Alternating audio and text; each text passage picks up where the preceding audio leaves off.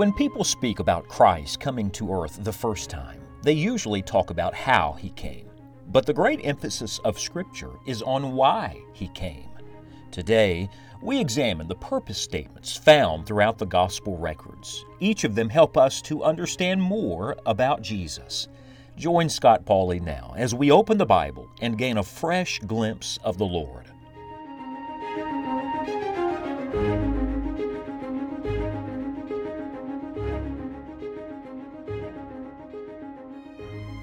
What a joy it has been to walk through the Word of God with you and look at all these great purpose statements connected to the Lord Jesus and discovering why Jesus came. I hope you've enjoyed it and been refreshed by it and helped by it as much as I have.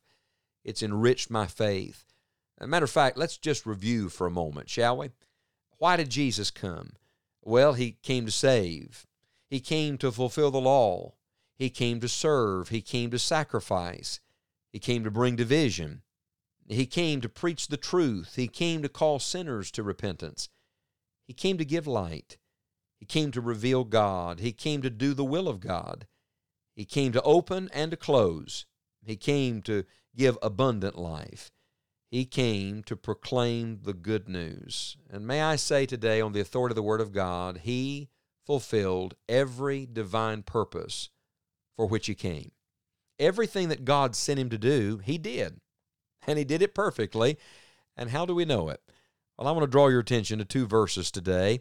Interestingly enough, they're both found in the Gospel according to John. I told you when we started this study, we began in John, uh, John chapter 18. And uh, I told you the greatest concentration of these purpose statements, these, these uh, messages about the mission of Christ, are concentrated in John. Now, we've been all the way back to the Old Testament and all the way to Revelation. Uh, we've walked through the Gospels Matthew, Mark, Luke, and John. They all speak to it, but John really zeroes in on it. So I think it appropriate that we finish here today. Here it is. The first verse is found in John 17. It's in the great high priestly prayer of the Lord Jesus Christ. And it is a powerful, powerful passage. In fact, every time I come to John 17, my heart is helped. It really is. Listen to the words of John 17 and verse number 4. Jesus is praying on his way to the cross, and he says regarding his disciples to the Father, I have glorified thee on the earth. I have finished the work which thou gavest me to do. Don't miss the, the word there. It is the word finished. John 17, verse number 4, he said, I finished it. I did what you gave me to do. I fulfilled the purpose for which I came. And then if you flip over a couple pages, uh, to John chapter number 19, you get a glimpse of Christ not in the garden now, but now at Golgotha. Not in the secret place of prayer, but in the place of public shame and scorn. He's hanging at Calvary. In verse number 30, when Jesus therefore had received the vinegar, he said, It is finished. And he bowed his head and gave up the ghost. I didn't want to just leave you with a list of why Jesus came, I wanted to leave you with this conclusion to the list, this glorious exclamation point to all the purpose statements, and it is this He finished it. Look, friends, He came to save, and He finished that work that was necessary for salvation. He came to fulfill the law, and He finished it. He came to serve, and He finished it. He came to die, and He finished it. He came to bring division, and He finished it. He came to give that message that would call sinners to repentance, and he finished it. He, he came to preach the truth, and he finished it. He came to give light, he finished it. He came to reveal God, he finished it complete. He came to do the will of God, he finished it. He came to open and close, he finished it. He came to give abundant life, he finished it. He came to proclaim the good news, yes, he finished it. And when we said he finished it, we don't mean by that that he was finished. No, no, the work is complete. The word is complete. The, the way is complete, and the work goes on in us. The continuing work of Christ is being done because of his finished work while he was on earth. Now, these two verses, John 17, 4 and John 19, verse 30, have the same word, finished, but they have two different applications. In John 17, what work was finished? Well, it couldn't have been the work of redemption because he's not even gone to the cross yet. He's not suffered and bled and died yet. He has to do that, or we would be lost. So when he says, I finished the work which thou gavest me to do, what is it? Well, read the context of the text. The verses around the verse are all about the disciples.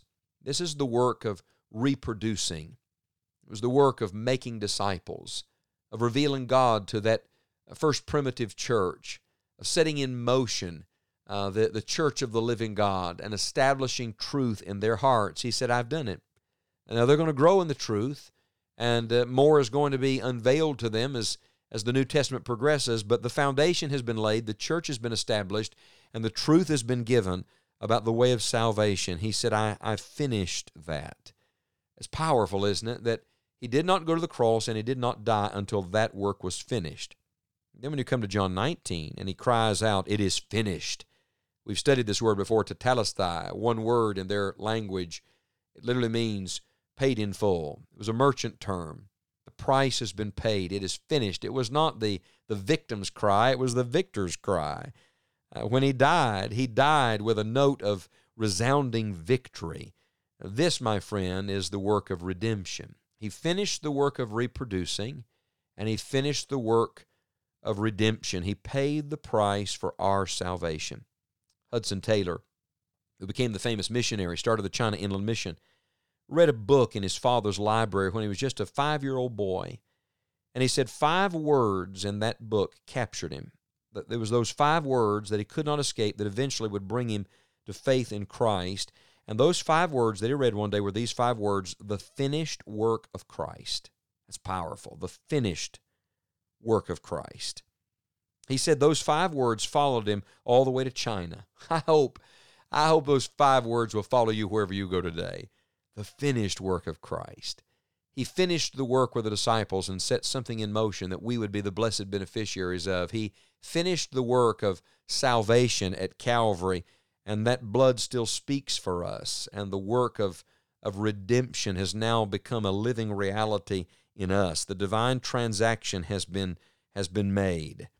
Yes, when Christ cried from the cross, It is finished, it was finished, but he was not.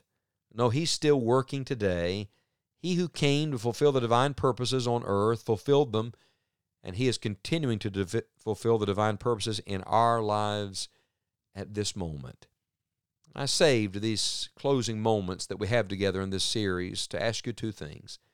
First of all, do you know Jesus? If you don't, I don't want you to know about him. I want you to know him. The greatest joy of my heart would be to hear from someone that you have placed your faith in the Lord Jesus as your personal Savior. If you don't have a personal relationship with Christ, would you call on Him now, repent of your sin, and say to the Lord, Lord, be merciful to me, a sinner. Lord, save me now. Confess Christ as your Savior. Tell Him you believe He died for you and rose from the dead, and that is the only way of salvation. Oh, my friend, He will finish that work of salvation in your heart today. And then, if you are a Christian, I wonder are you growing in the grace and knowledge of Jesus Christ? Are you coming to know the Lord Jesus in a greater way? And are you allowing Him to fulfill and finish His purpose in you? Because that's why Jesus came. I want us to pray together, and while I pray for you, I want you to pray wherever you are and ask the Lord to fulfill all of the divine purpose through Christ in your life today. Father, I thank you for the Word of God that is forever settled, that never changes, but it changes us. I thank you for the Holy Spirit who guides us into all truth, and I thank you especially today, Father, for your Son and my Savior, Jesus Christ. And I thank you that He fulfilled the purpose for which He came. And I ask that this day you might fulfill your purpose in all of us. We give you glory and praise. In Jesus' name, amen.